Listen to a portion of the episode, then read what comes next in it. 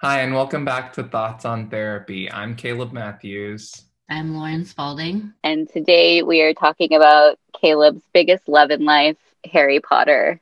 Oh my and we're gonna we'll be relating it to attachment theory. I am so pumped about doing this because uh, I actually help run a group uh, that talks about this all the time. Um, so we have a couple groups actually right now, which I'll put the link on how to sign up if anyone's interested. Um, I'll put that in the description of today's episode. So feel free to sign up and get involved. Um, but the two groups that we're running right now, we're talking about book six and book three. Um, and I guess just to give you a little bit of information, because I don't think Lauren, you know this either. But yeah, I was gonna say uh, when you say we, you mean you and two other people. I'm actually not a part of the group uh, because if y'all remember from our attachment intro episode, I am in this relationship where I have seen all the movies but don't share the same love, and I'm sorry. It is so sad. Um, and I hope the listeners don't hate you like what you said earlier. But, yeah, it's I am obsessed with Harry Potter. So um, a few months ago, um, well, not even a few months ago, a few years ago now. Yeah. Um, my uh, former supervisor, Marshall, and one of our best friends, um, Jamie Lynn, um, we started this group. And how it works is um, we meet about once a month um, to talk about usually a section of chapters from Harry Potter, and we put those through the lens of an attachment theory theme. And we'll talk about a few of them, I'm sure, today. Um, like, for example, in the first book, we cover the topics of uh, caregiving and attachment styles and the window of tolerance.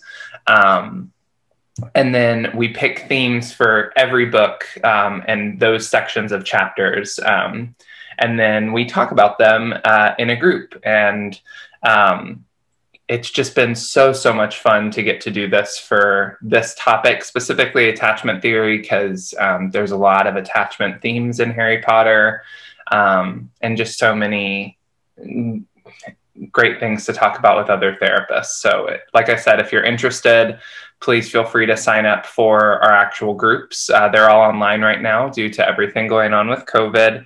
Um, but uh, we'll also be speaking at a conference coming up on April 17th um, from uh, 9 a.m. to 4 p.m. So you'll have us for a long time. And that conference is the Expressive Therapy Summit um, which would normally be in Los Angeles, but once again is online due to COVID. So uh, please feel free if you're interested um, or obsessed like me, uh, come join in, and we'd love to have you.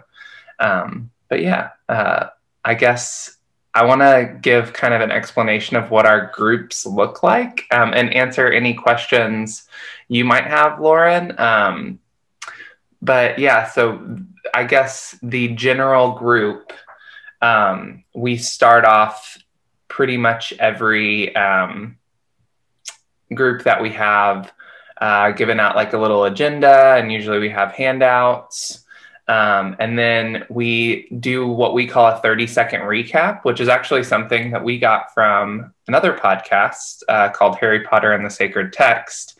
But what we do in that 30 second recap is we uh, recap everything that's happened in uh, the six or seven chapters that we've read for that uh, month, just so that everybody's kind of on board in case you missed something. And those recaps are super unofficial. We literally hold up an iPhone and you have 30 seconds ready go uh, to describe what happened in Harry Potter, which is always fun because um, it gets people kind of on the edge of their seat and excited about getting to talk.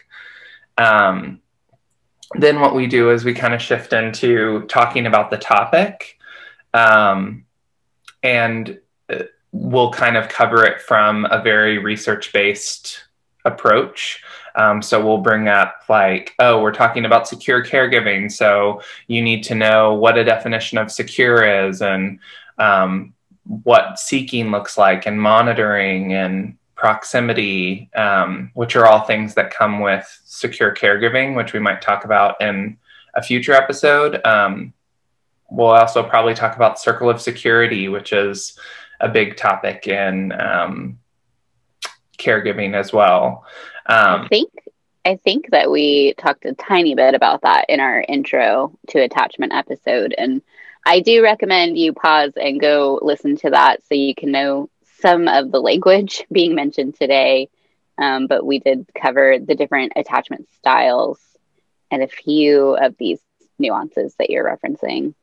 Yeah, absolutely. I'm going to get real excited because we're talking about Harry Potter um, and attachment theory, which are both topics that I love, love, love. So um, I hope that I'm giving enough information on either of them and not just assuming that you know things. Like, uh, for example, uh, one of the things that um, we talk about um, in our group that's meeting right now, that's talking about the third book is uh, the themes are anxiety, depression, and shame, and how those show up in attachment and in Harry Potter. Um, and the example that I was going to give is oh, well, depression and dementors, those are things that just fit together so nicely. But um, I don't know if everyone knows what a dementor is. Um, I want to check with Lauren. Lauren, do you remember what a dementor is? Um, were they those things that look like um, a party city ghost? Like they floated around? yes. Um, I did it. sure. Let's go with. um, yeah, that's great. Um, there, whenever uh, J.K. Uh, was writing the books initially, um, she uh, came up with this idea of dementors. I don't think they, they existed before her. Don't quote me on that.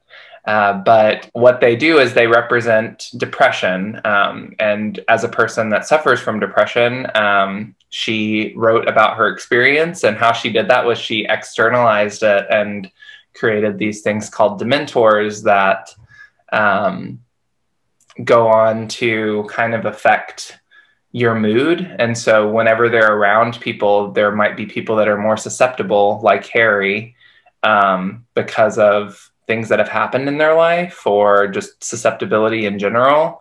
And there's like some kind of like some lighter, lighthearted things because it's still a, like the third book, so it's at the beginning. But like, oh, chocolate is the cure for the dementors. Uh, I don't think I knew that so that's like just a silly thing that happens. But um, it really starts to get into some really cool topics whenever we're talking about Harry Potter and attachment.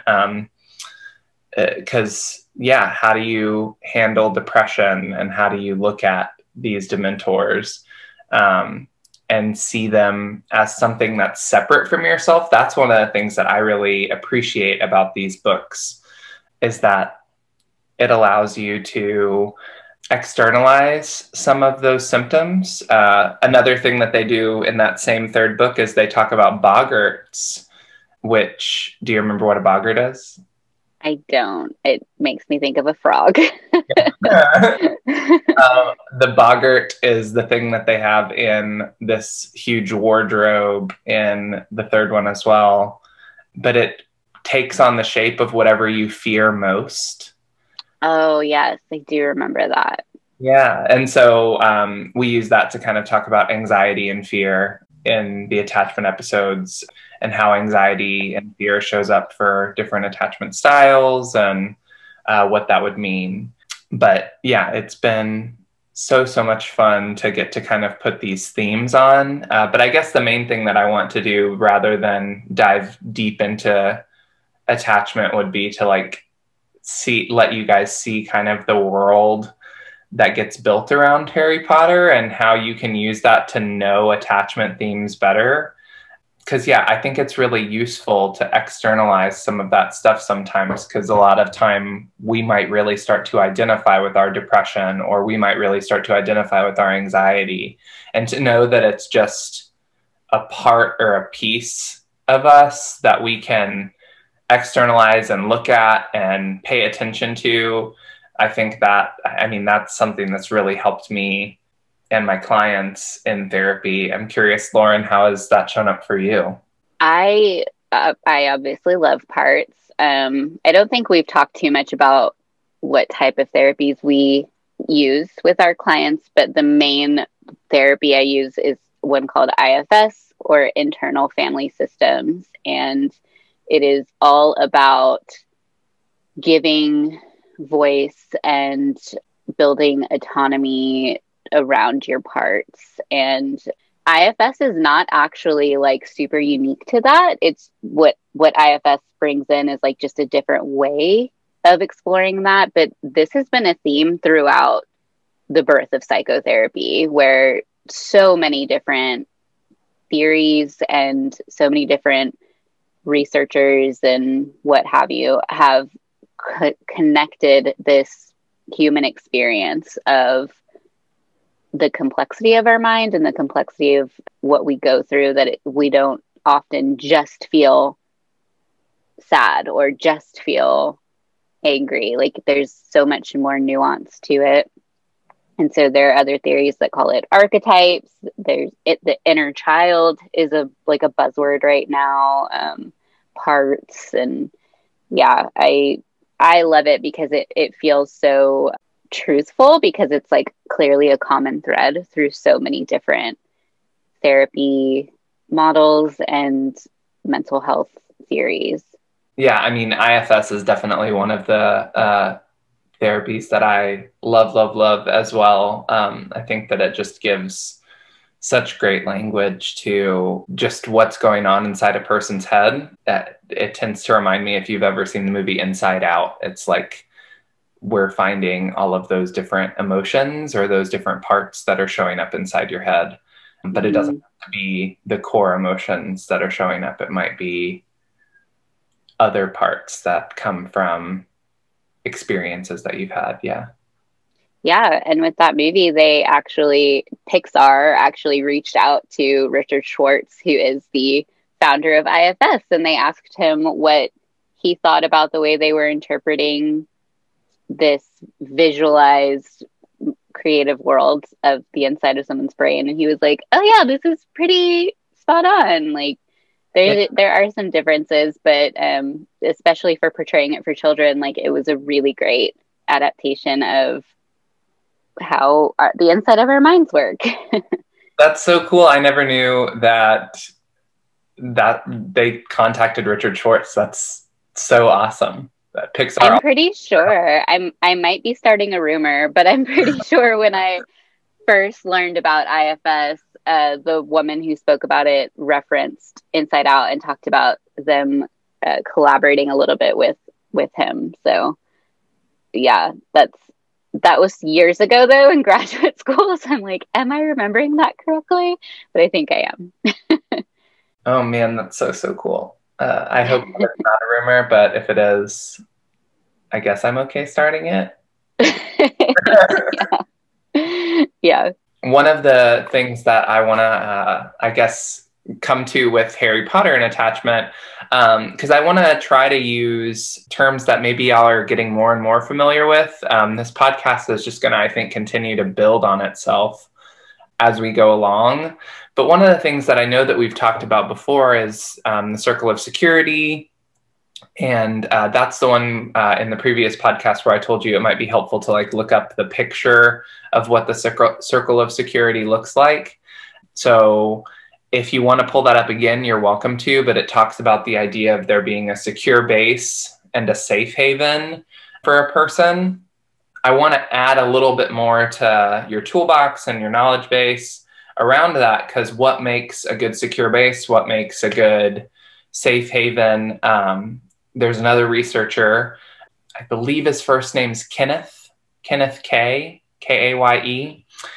But his research talks about that there's three things that a caregiver needs that care qualities that a caregiver needs to possess in order to raise a child that is going to be doing well and the three that he says are nurturance, guidance, and boundaries. And why I'm bringing up nurturance, guidance, and boundaries is because Harry Potter has characters that emulate that. Anytime that you have a trio, you might be able to like reinforce that onto them. But one of the things that we've done that's helped me um, in relating Harry Potter to therapy is nurturance. You're able to kind of see a lot of those qualities of what it means to be with a person and nurture them and just be with them in an experience in the character of Hagrid, who's just you see him in the very first scene of Harry Potter whenever he drops off baby Harry uh, on the doorstep of the Dursleys and he's crying and he's just with Harry in that moment. Then you've got guidance, um, which once again in that very first scene, you've got Dumbledore who is also dropping off Harry. Um, and Dumbledore goes on to play a key figure in Harry's life. And what guidance looks like for him is what's the path forward? What do I do next? I'm going to give you just enough information that you can figure it out for yourself, which kind of goes into another caregiving topic of like the good enough mother, where you don't want to go beyond what your child needs, but rather just give them just enough that they can figure it out on their own. So that way they're able to grow rather than just have things given to them but that's an important piece, that guidance piece. And then the third piece is uh, boundaries, which uh, McGonagall, the third person that's there that first day, she's emulates boundaries so perfectly. She's always making sure that the children are following the rules of school and making sure that they're safe and like safety is the main concern for her but she does such a good job at holding boundaries and making sure that boundaries are kept. There are, I mean, a few examples where, you know, she's going to buy Harry a broom, even though he's not allowed to have one as a first year student. Um, but for the most part, she's like very good on boundaries. Um, I think you would say if you've read the books a few times. That's very realistic of nobody's perfect at these things. Yeah. That you actually don't have to be perfect to have a secure child. Like there is value in ruptures to a relationship and in repair and in feeling disconnected or disjointed with loved ones, uh, which there's like a whole book on that that I'm sure we'll talk about in the future. But I love that that you say that that there are obvious moments where she kind of wasn't living in that value or was making an exception. And that often happens in attachment. Yeah, I think that's going to happen in anything too. Like if you ever assign a person a role, they're going to, you're going to be able to spot times where they weren't living that role because people aren't roles, they're people. So, uh, yeah, trying to assign it to them fully is probably not the most healthy, but I do think that you have, I mean, whenever they first brought up, Marshall brought up nurturance, guidance, and boundaries, it was so easy to be like, oh, what, what characters go with this?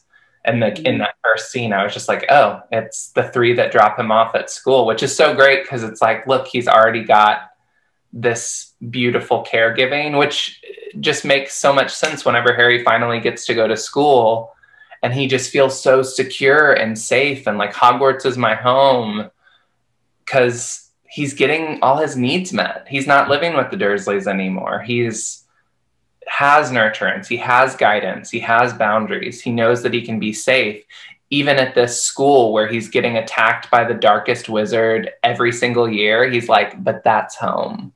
Which I just yeah. think is so interesting and such a good theme on attachment because it's like he has he goes through some real struggles at Hogwarts.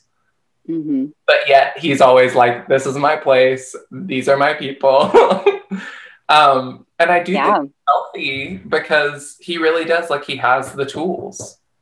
Yeah, and that speaks to some parents interpreting secure attachment or healthy upbringing as I'm never gonna allow my kid to experience bad things. And so they're like hovering over them when they're little so they don't fall. And they hide if a family member dies or they keep information away from the child because they're like, I don't want you to experience bad things. And that actually doesn't lead to secure attachment. That could lead to anxiety and struggles with trust and all of that. And I like that nuance of um, having secure attachment and having your needs met doesn't mean that there is an absence of hardship and hard moments and challenges and even trauma and that those can still happen but they are experienced in a different way when you feel safety around you from your loved ones. I i think each of those is so important and i like i mean i'm trying to think of what the characters of harry ron and hermione would do because we usually talk about adults but i mean as the characters progress throughout the books you could probably put that trio under the microscope and say ron i would probably put as nurturance hermione as boundaries and harry as guidance mm-hmm. uh, that they kind of grow into these other like these characteristics of themselves but that that seems a little bit harder because it, whenever it comes to caregiving usually it's what you give to someone. And so Hagrid is giving nurturance a lot of the time. Like we said earlier, not all of the time, but a lot of the time. But uh, I mean, I love getting to use this therapeutically because it's made it so much easier as a therapist who sometimes works with younger kiddos. Um, the youngest I see is about 12.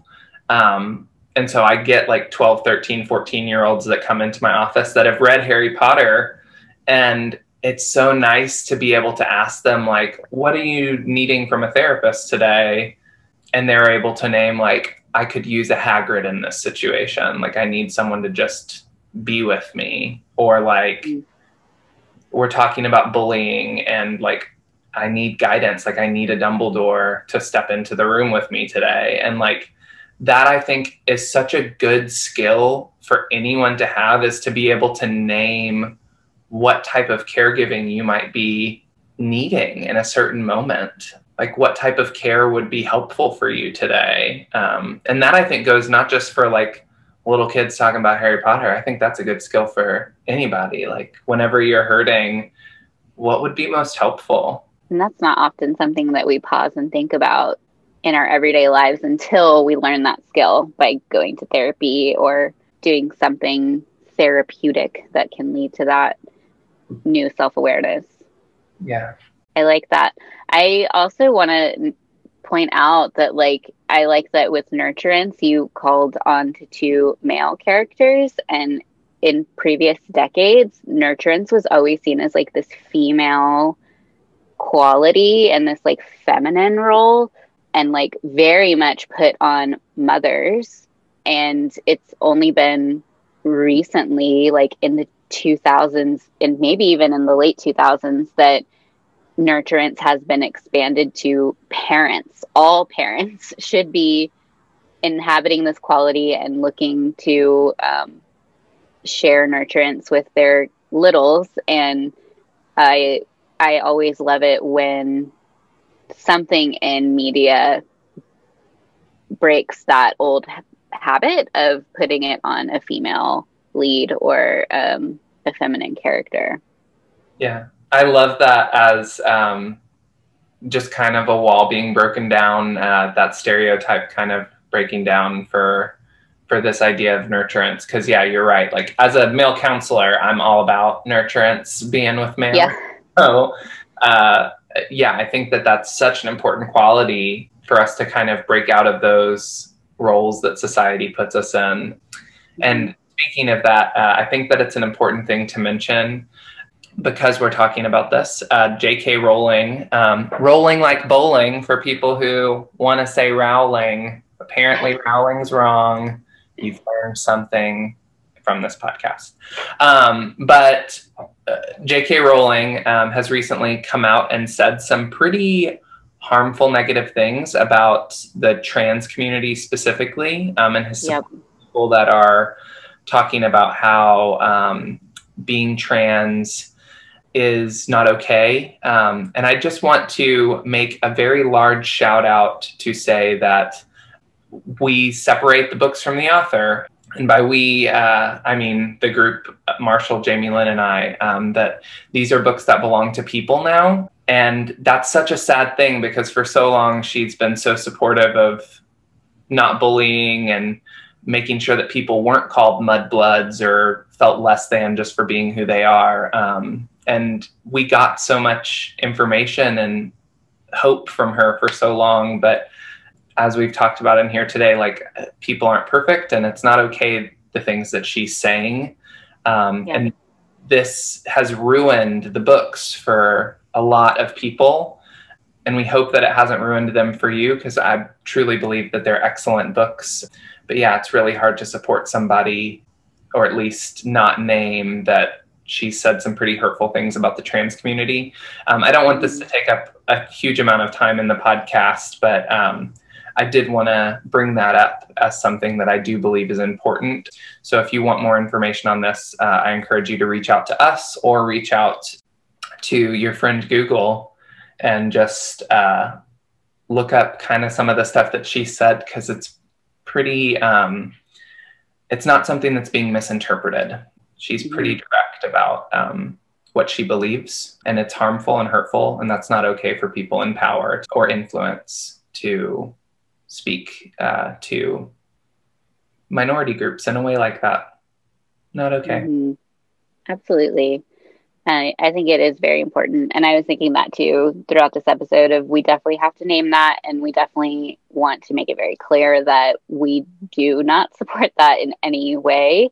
We are actually quite the opposite and both on the board of a nonprofit that fights against um, LGBT suppressive and oppressive behaviors um, from people of power. So I agree that it's just really heartbreaking how that impacted so many people who have felt such a connection to this world that she created. And for some people, you can't separate the book from the author, and that's okay too. You know, we all have to um, manage these types of hurtful situations in a way that feels right to our own healing and our own boundaries. So, yeah, yeah I mean, I'm glad you said that one of the things that I want to make sure is said on this that I think comes from comes at it from a psychological perspective as well is this idea of empathy because I think that's something that's something that we cover actually in book six of Harry Potter. Um, so we're we talk about empathy early on in book six as an attachment theme. But one of the things that I think is important whenever we start to talk about like, well, what is empathy? In that section of the Harry Potter and attachment theory group, whenever we're just kind of going around, one of the things that's come up is the idea of the law of empathy, which actually uh, Jenna Minix, who founded the organization Lauren was just talking about, the Human Empathy Project, it, she came up with this law of empathy for her dissertation and what she says is that if you picture empathy like a flowing stream and you picture it from flowing from a place that's higher, maybe with power and privilege, to a place that's lower, that empathy needs to flow both ways. But if it's ever flowing uphill, it's being extremely generous. And so, what's making me think about that is J.K. Rowling uh, rolling like bowling. Excuse me. You just said it wrong. That you corrected everyone. I said it wrong for years, and then someone said the rolling bowling thing. And anyways, she has this power and this influence, and so she's up on this hill with all of this power, and it's I don't think fair to expect people that are lower on the hill that are in this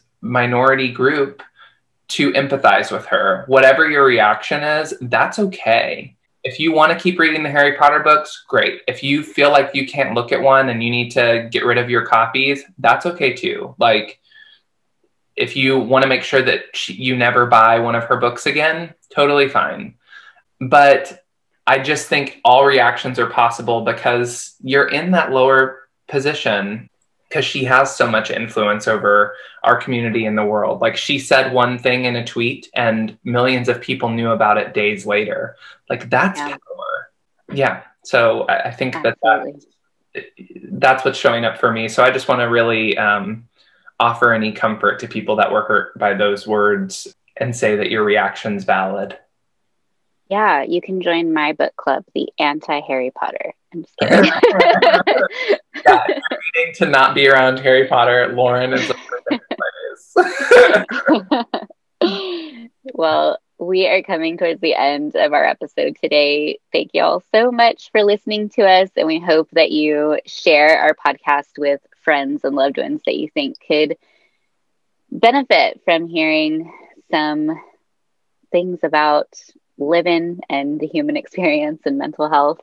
If you want to reach out to us for any questions or comments, we do have an email account, ask thoughts on therapy at gmail.com, and feel free to send us a message there. And don't forget to check out this Expressive Therapies Summit. It's going to be really cool. It's uh, over multiple weekends, and I actually present on another weekend. I think mine is April 30th, and I'm talking about IFS uh, with sandtray therapy specifically. But there's all sorts of cool topics, especially if you are a therapist, um, that you can learn about and check out through this summit. And it's super accessible since it's virtual. That means the ticket price is low, and that means you can get on and off at any time. And there's just a lot of benefit to it being virtual right now. Anything you would add? Uh, I don't think so. I mean, I'm just so excited to have gotten to talk about this topic today. And like I said, uh, if any of you are interested, feel free to check out that link in the um, the description below, and we will hopefully see you soon at either the Expressive Therapy Summit or at one of these online groups, or maybe at our next episode. Thanks for joining us. Bye.